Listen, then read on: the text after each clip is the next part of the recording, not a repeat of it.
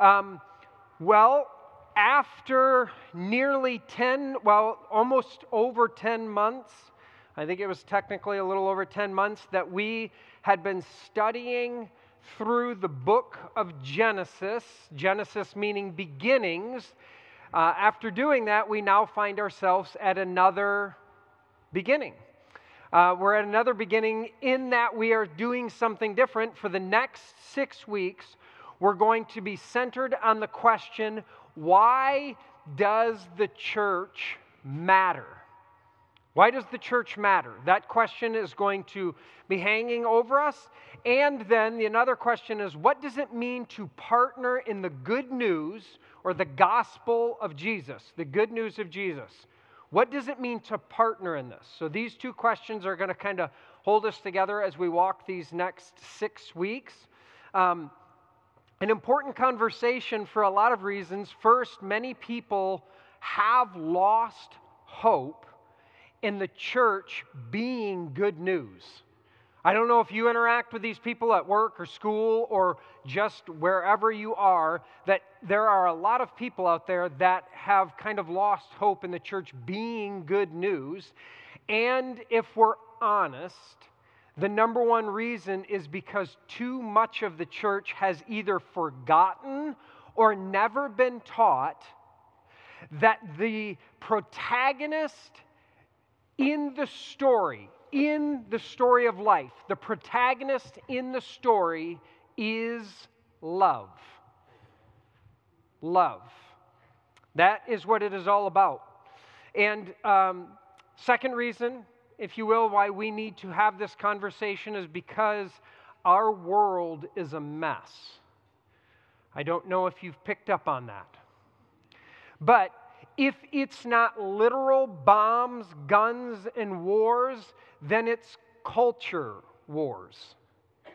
And all violence, all violence, whether literal or that done with words, is treating human beings, those made in the image of the divine as disposable. People sacrificed on the altar and idolatry of tribalism. Sadly, many claim faith as the reason for their disdain for certain people. There is a beautiful nonprofit, a bold nonprofit too, that works out of Puerto Rico called the Happy Givers. And they have all these slogans and sayings and kind of mantras and, and put into stickers and t shirts and all sorts of things. And their whole work, in many ways, is to kind of course correct crooked faith. So, this is one of my favorites. I have a number of stickers, but this is one. If you hate anyone because of your faith, you're doing it wrong. Yeah, and so they just always this idea that if you have a disdain for people, a hate for people, something is off. And then to claim faith for that just doesn't make sense. So, case in point, many churchgoers and pastors argue with love. They argue with love being the protagonist of the story.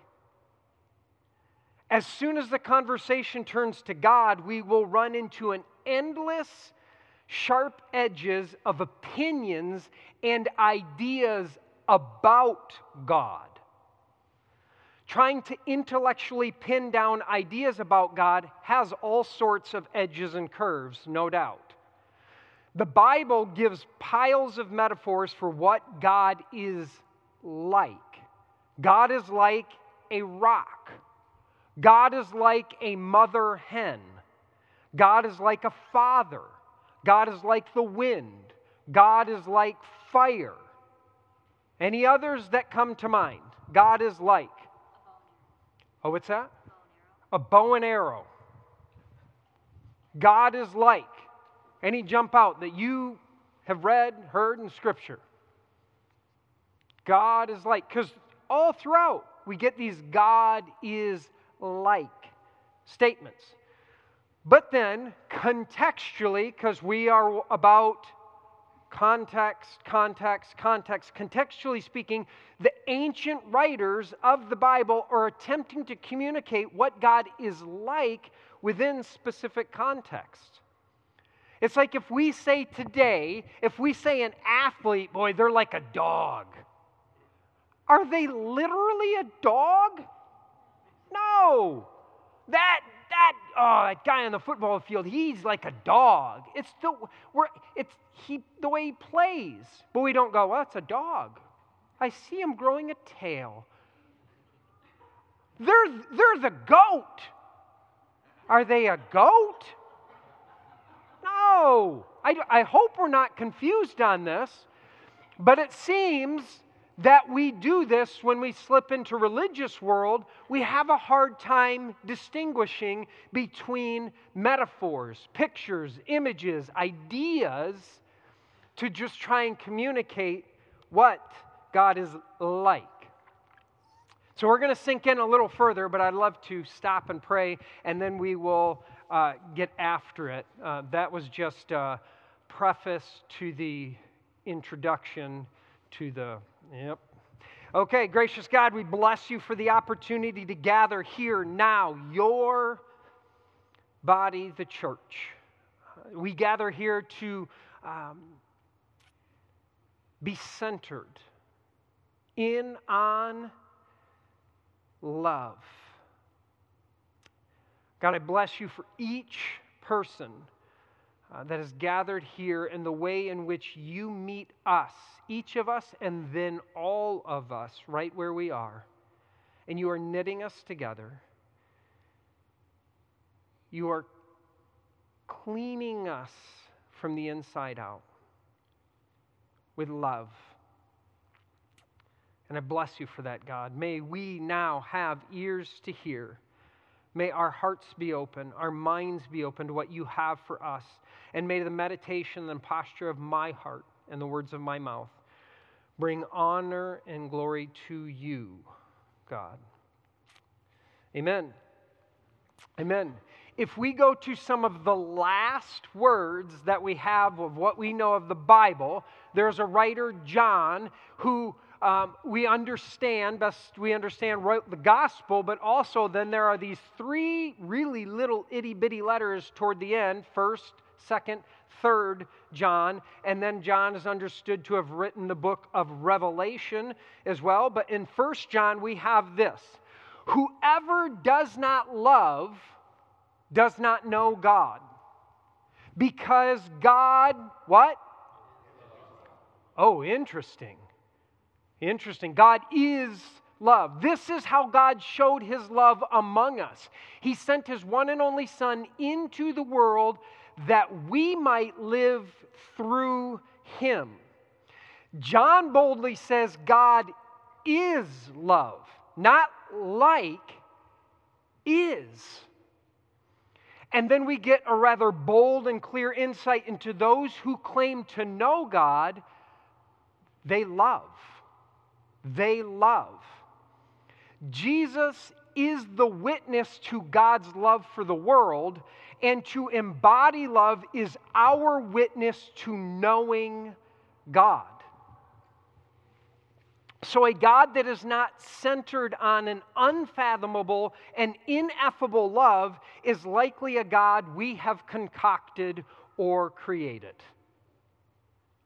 For those who find loving like Jesus a bit, well, that's a bit extreme. Or maybe like you're thinking, well, that's just bonkers. I'm with you. I get it. To love that way can feel like it is a lot. But it also reminds me of a 1997, I want to take you back to the 1900s. 1997, Apple did a campaign in which they had this commercial.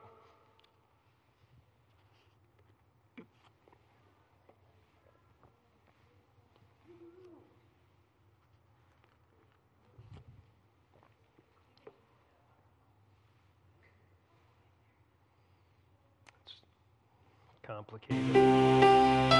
Here's to the crazy ones, the rebels, the troublemakers, the ones who see things differently.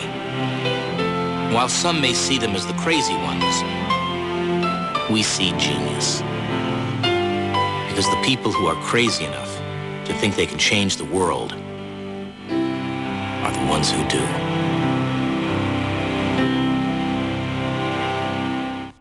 1997, they had this campaign, Think Different. Now, that was the 30 second version commercial. There's a minute version, which the script reads like this. I think we have this as well. Here's to the crazy ones, the misfits, the rebels, the troublemakers, the round pegs in the square holes, the, one who, the ones who see things differently.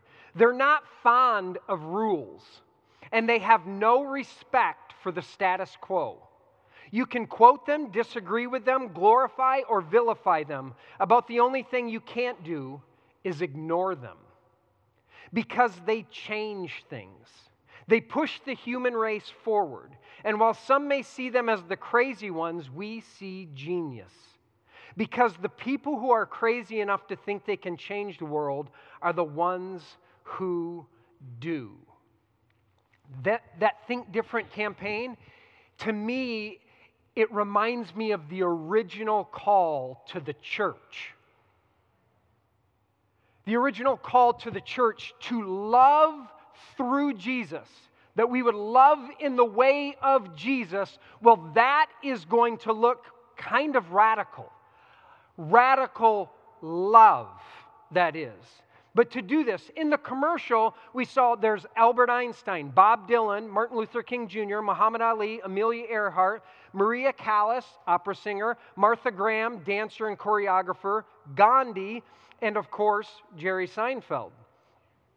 People driven by a vision that's labeled as, well, different, crazy, rebellious, or disruptive to the status quo which sounds a lot like those who followed Jesus, who loved in such a way that the empire of Rome became furious. The religious system said, We don't know what to do, do with these people. So, with that, I want to circle back to John, who wrote this Whoever does not love does not what? Know God because God is love. I would say it like this a life that witnesses to what it means to be loved by God is a life defined by love. Now, many of you know what's coming next. The word for know in the Greek is gnosko in the New Testament, written gnosko, and it's the equivalent to the Hebrew word yeda, which I've talked about endless amount of times, and it means experiential knowing. Both of them mean experiential knowing, to become acquainted with. It's a Hebrew euphemism for sex. It's how they spoke. They said this is an intimate kind of knowing. This isn't, I agree with these things intellectually, whatever, maybe, okay, we'll see. But there is an intimate, experiential kind of knowing going on. Those who know God love. Simply put, divine love rattles the soul and changes the world. To experience the love of the divine launches a life into love. And that love might be described as radical, crazy, certainly counterintuitive and rebellious to how our world is structured. Which leads to the question is the church known for this radical love? Is the church known for this radical love? I want to say, let's be generous and say, eh, it's a mixed bag. Let's be generous and say it's a mixed bag. But then, because, right, some yes, some no, that raises the question is why is it a mixed bag? Why would it be a mixed bag? And that question takes us to the late church historian and scholar Phyllis Tickle. How great is that name? Phyllis Tickle, and it's a funny name, but a brilliant woman, brilliant woman, um, who wrote a book called The Great Emergence in 2008, and then a second edition came out in 2012. In this book, she describes the church as a network or web of relationships, which I think is a fantastic metaphor and picture. A network or web of relationships is the church. I'd say it like this The church is people connected by and committed to the love of Christ. And this community commits to living this love in the world. Tickle writes about 500 year shifts that have taken place throughout history. 500 year shifts. These shifts shape culture and how societies are organized and operate. And it would shape how faith is lived out. Although it's fascinating, I'm not going to take us through all of the 500 shifts, 500 year shifts that we have had uh, except to highlight the last one, if you will, 500 years ago, the Reformation, what is known as the Great Reformation. That was understood as the last shift. And so Phyllis Tickle, when she was writing the book, she said, which means we're due. We're in the midst of it. We're in the midst of the next 500 year shift. And she notes that usually what is connected to these 500 year shifts, or what is found in all of them, is a major event of some sort, technological advancement of some sort, and a pandemic. So she points, in 2008, she pointed to 9 11, and then the advancement of the internet, smartphones, and the emergence of a thing, writing between 2008 and 2012, then the emergence of this thing called social media through the internet. She said all of this was colliding.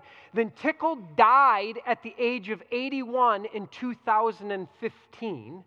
And so she was pleading with the church up until her death. She was teaching and writing to recognize we're in the midst of a shift. It's happening now, which was before COVID. A pandemic that gives all of the elements of a 500 year shift. Why does this matter? Because the 1800s through today have shaped a society that are defined by consumerism and convenience. And this has had a massive influence on the church. Church has drifted from a people who are connected by radical love to be sent in love in radical ways to being a country club you join and enjoy the benefits of. Another of Harbor's pastors, Scott Pontier, the pastor at uh, Jamestown Harbor, he made the point that the church is for communion, not for consumption. I'm like, come on, Scott. So then, the church trying to compete with or keep up with culture made way for church membership. Ouch. That hurts a little. Church membership. But let's take membership, any membership Hulu, Apple TV, gym membership. I'll go with that. I pay money and I get to utilize the gym's equipment. And I also get perks 50% off certain gym products, drinks, and t shirts, all that kind of thing. The gym, my gym, asks me, What other products do you like? Because we provide discounts with them. I pay a membership, get to use the equipment, get some perks with it. Here's the rub the gym could give a rip if I actually use my membership right? They simply want me to pay my monthly membership fee. Whether or not I show up, who cares? Now, if we go back 500 years to the Great Reformation, church history has Martin Luther nailing his 95 Theses, which debate the indulgences of the Catholic Church. Onto the door of what was known as the Castle Church in Wittenberg, Germany, on October 31, Halloween. Woohoo! See, this is go door to door. I think you got it right. Okay. The point, though, the point what he was doing is to reform the church to its original calling and purpose. But with the good comes the bad. Competitive Christianity, pride, and power made way for an endless number of denominations. Denominations, in and of themselves, might not be bad, but a church competition mentality has fed the consumer culture in the church. So, now to distinguish between all of the options that you have, we need to develop our style and our branding. When I go to a church conference and I hear about developing your brand, I puke in my mouth. then, because if we create our style and our brand, then people can join our club. Huh? Pay your fees and you get the benefits provided by the holy attendants. Right? Oh, by the way, I'm a pastor. I'm not supposed to be saying this stuff. When the church drifted into membership, participation in the community took a back seat to paying the membership dues. When I uh, was in Muskegon, we had planted a church, and I was in Muskegon. When I first got there, I actually started running around to different churches to learn the history of the churches, to know what the church in Muskegon was about, just as a whole, different things. And so I went to churches, and I had heard one talked about a lot. It, it was famous in, in ways, it really was. It's known throughout the country in a way because it's known as Our Lady of the Concrete. That's what they call it because the building is made out of concrete. Now, I'm not picking on any one church. I want to show you what has happened when we run this membership thing. This building, it's kind of, this is me, I think it's the love child of the Witch's Castle and the Wizard of Oz and the Death Star in Star Wars. You're welcome, Sean. This is the inside in the sanctuary. You come in, and I seriously, I'm like, where are the Imperial stormtroopers? I'm looking around because that's the way it feels. I'm like, what in the world? Now, let's turn the lights on, next one, and you get it. But this thing, it, it just is foreboding like this thing, and it's all concrete and. So I go around, and I, am getting a tour of this, and I'm asking the lady who's taking me through, oh, you tell me about the history of the church and what is going on. And I said, now, my, my question is I said, how many are in the, it's a big old bill. And I said, how many are a part of the church? And she said, oh, we have 1,200 plus members. I was like, whoa. And then I go, well, okay. And I said, I, I, how many services or what's, because I was looking and I'm like, 1,200. And I said, how does that work? And she could tell. And she goes, oh, well, we get about maybe 300 that attend on the weekend. But I send out over 1,200 membership dues a month. I, I send out the bills. That's what she said. I send out over 1,200 membership fee a month. And I said, Oh, what? What's happening? As long as we get the payment, whatever. Ugh.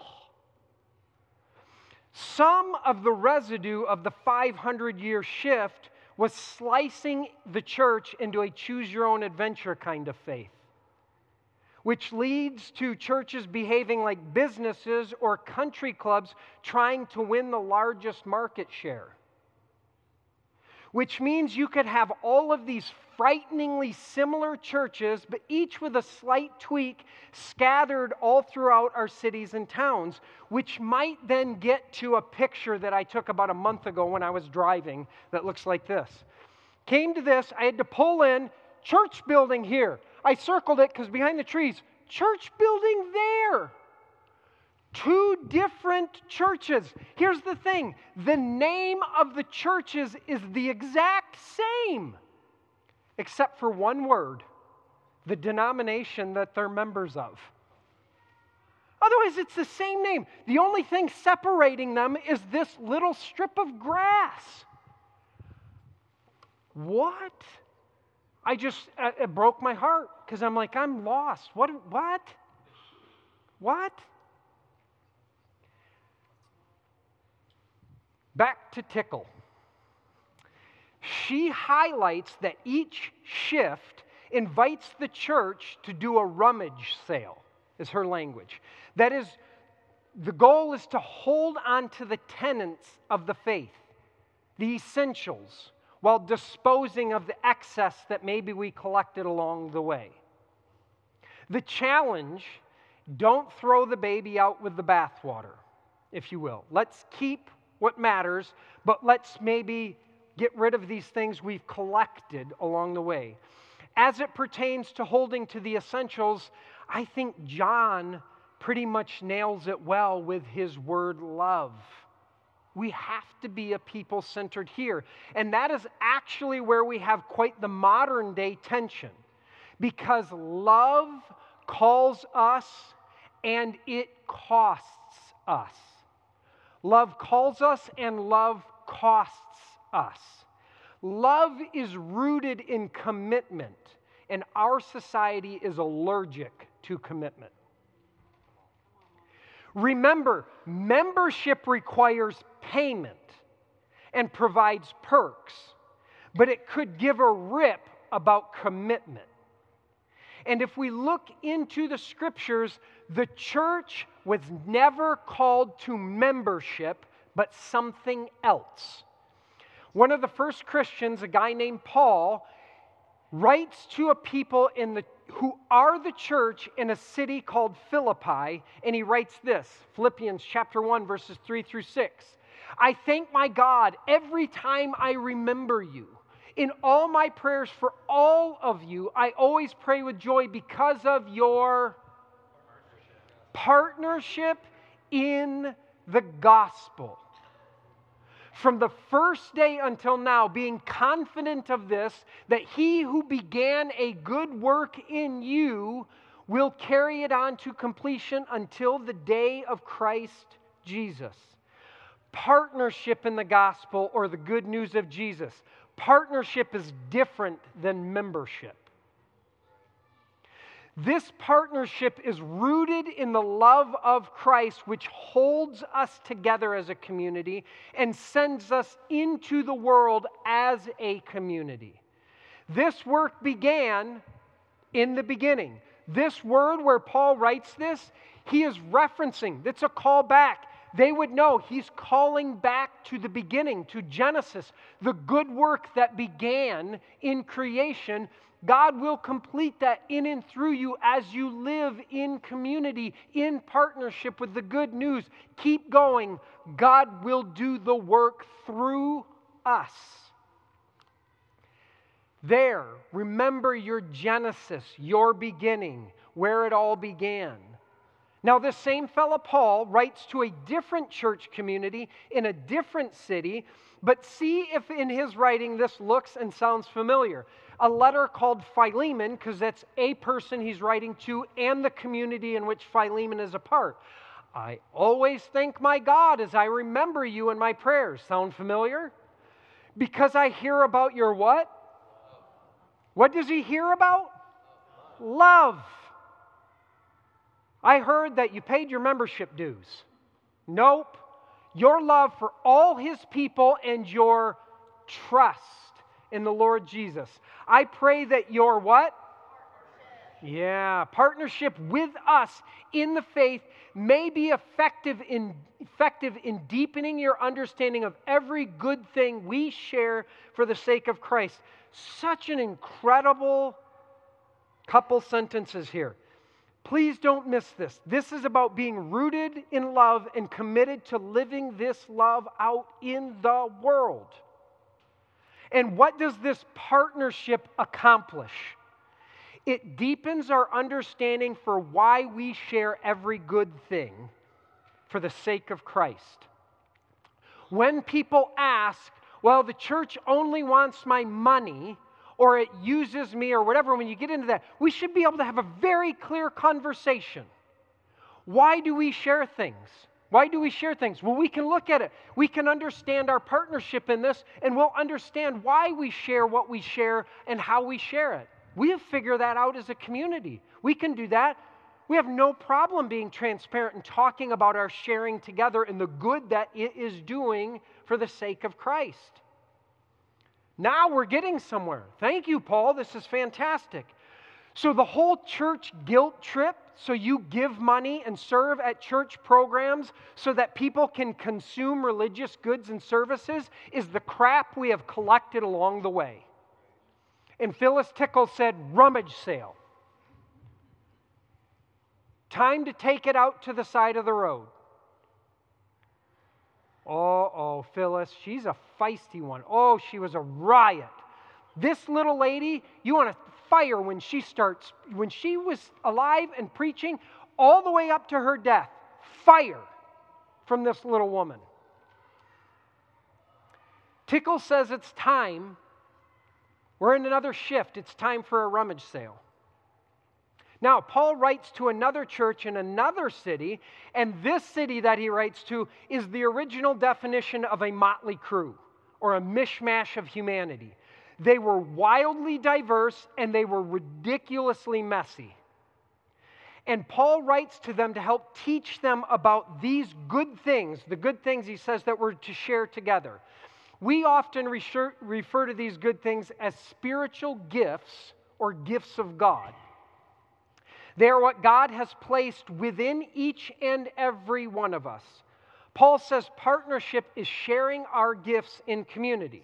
So, to the first letter to the church in Corinth, Paul writes in chapter 12 Now, about the gifts of the Spirit, brothers and sisters, I do not want you to be uninformed. There are different kinds of gifts, same Spirit distributes them. Watch what Paul does here. There are different kinds of service, but the same Lord. There are different kinds of working, but in all of them and in everyone, it is the same God at work. Paul just works in the Trinity as if, oh, yeah, that sounds great. Spirit, Lord, Christ, Jesus shows that service, what that's like. God, all of this bigness at work here. Now, to each one, the manifestation of the Spirit is given for why? Why? Common good. That's why we share. Common good. From here, Paul is going to list out a bunch of the gifts, but the purpose remains the same in the different gifts he lists the common good. Then Paul grabs a metaphor to describe what it looks like to have different gifts, but one engine, one purpose. Verses 12 to 14. Just as a body, though one, has many parts, but all its many parts form one body. So it is with Christ. Bless you. For we were all baptized in one spirit so as to form one body, whether Jews or Gentiles, slave or free, and we were all given the one spirit to drink. Even so, the body is not made up of one part, but of many a body, many parts, but still one purpose. Nice work, Paul. I like it. Then Paul says the parts don't bicker amongst themselves, which is kind of a hilarious image when he writes this. Next slide. Now, if the foot should say, the foot should, okay, because I'm not a hand, I do not belong to the body. It would not for that reason cease to be a part of the body. And if the ear should say, because I'm not an eye, I, don't, I do not belong to the body, it would not for that reason cease to be part of the body. If the whole body were an eye, where would the sense of hearing be? If the whole body were an ear, where would the sense of smell be? But in fact, God has placed the parts in the body, every one of them, just as He wanted them to be. If they were all one part, where would the body be? As it is, there are many parts, but one body. A body with one part, that's, that's where I get this. Thanks. Like, Paul gives us this, like, could you imagine, like, first century Paul's writing this, and they're, they're like going, oh, I'm a walking ear. Like, he's funny. He was a, he was a quirky dude, that Paul. Now then, he gives this picture of saying, but no, it's not like that. We need all the different parts, but it makes up one purpose, one body. Great. Okay, then Paul, bring it home. Tie this whole thing together for us. Verses 27 to 31. Now you, and that you is y'all. Okay? Y'all in Corinth. Y'all in Corinth are the body of Christ, and each one of you is a part of it. And God has placed in the church, first of all, apostles, second, prophets. This isn't a ranking system. Third, teachers, then miracles, then gifts of healing, of helping, of guidance, and different kinds of languages. Are all apostles? Are all prophets? Are all teachers? Do all work miracles? Do all have gifts of healing? Do all speak in other languages? Do all interpret? But you are eagerly desiring the greater gifts. And as one last reminder that it is not about the parts themselves, but about what holds them together and makes them function, he keeps going. We break things up into chapters, but Paul just keeps going. 13:1 and yet I will show you the most excellent what? Thoughts, ideas, statements, doctrines. I will show you the most excellent way. If I speak in human or angelic eh, languages, but do not have love, I am only a resounding gong or a clanging cymbal. Whatever gifts God has given you, if you do not do, like, operate in them, through them, with love, it's, it's noise. It's noise. The Christian faith, church, was never meant to be a consumer product. It was never meant to be a static belief system. It was never meant to be individualistic. Nearly all of the yous we read in the scripture are meant to be y'alls. Y'alls. A community moving together in love and for love. This isn't new, but the church has not always done a good job listening. C.S. Lewis, somebody remember this name? C.S. Lewis wrote extensively about this decades ago. He said this in Mere Christianity In the same way, the church exists for nothing else but to draw people into Christ, to make them little Christs. If they are not doing that, all the cathedrals, clergy, missions, sermons, even the Bible itself are a waste of time. God became man for no other purpose. It is even doubtful, you know, whether the whole universe was created for any other purpose.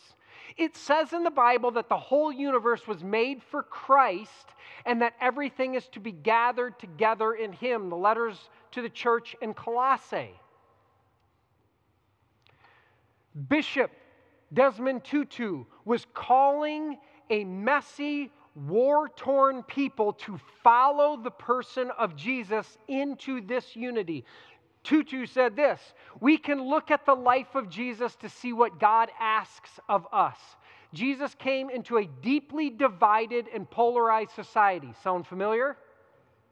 There was the divide between the hated foreign oppressor and the citizens of the vassal state. Within Judaism, there were different religious groupings the Pharisees, the Sadducees, the Zealots.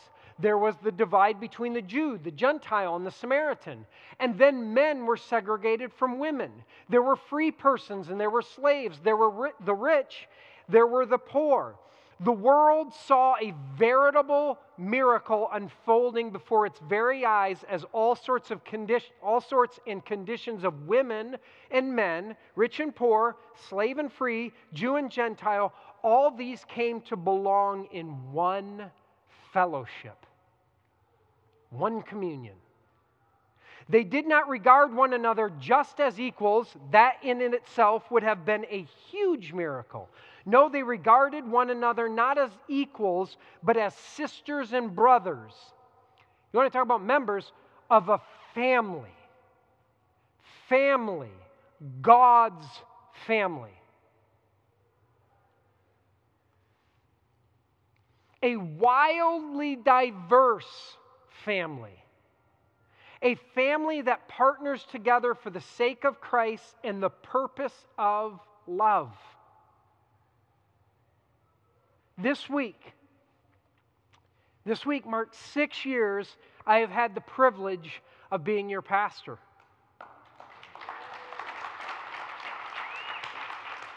Being pastor is simply my gifts offered in partnership. When I came here,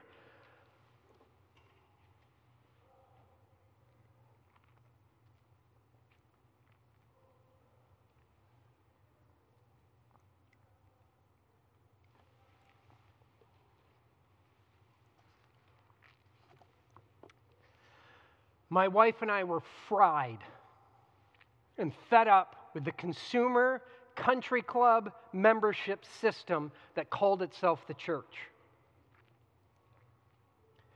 Love rescued us. How y'all loved Walker, chose to love Walker for the sake of Christ has been good news. I pray we continue to choose this kind of partnership. The divine. Next slide. The divine doesn't choose us and call us because of what might be true about us. He calls us because of what has always been and is forever true within us. We are called to share our gifts. You are a gift unique, created by God, and we need a diversity of gifts to partner together to love well for the sake of Christ. May we continue to work out and walk out the love of Christ that is in us for the common good of all.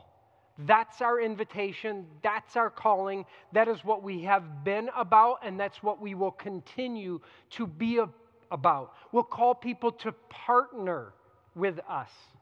Partnership. As we live this out in community for the wider community, that Christ would get the glory, that we would see lives healed, transformed families healed, transformed, community healed and transformed. And we will bless God and we will show everyone that the church throws the best parties because we have the most to celebrate. Would you pray with me? Gracious God. I bless you, God, for loving us so overwhelmingly well.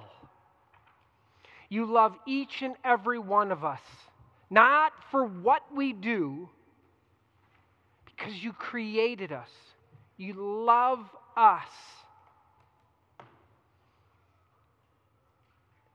And you have gifted each one of us in fascinating and brilliant ways. And I bless you, God, for the joy of seeing all of the different gifts.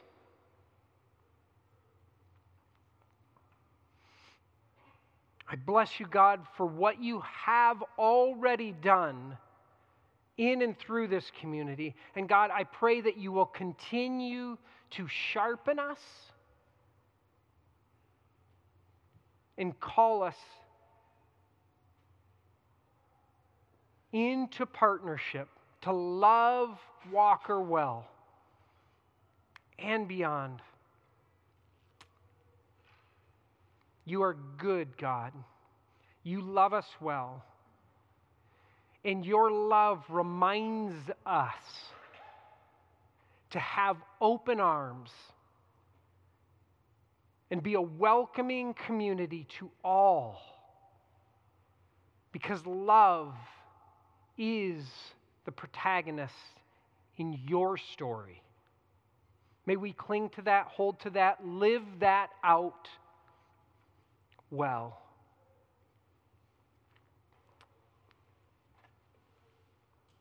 Amen.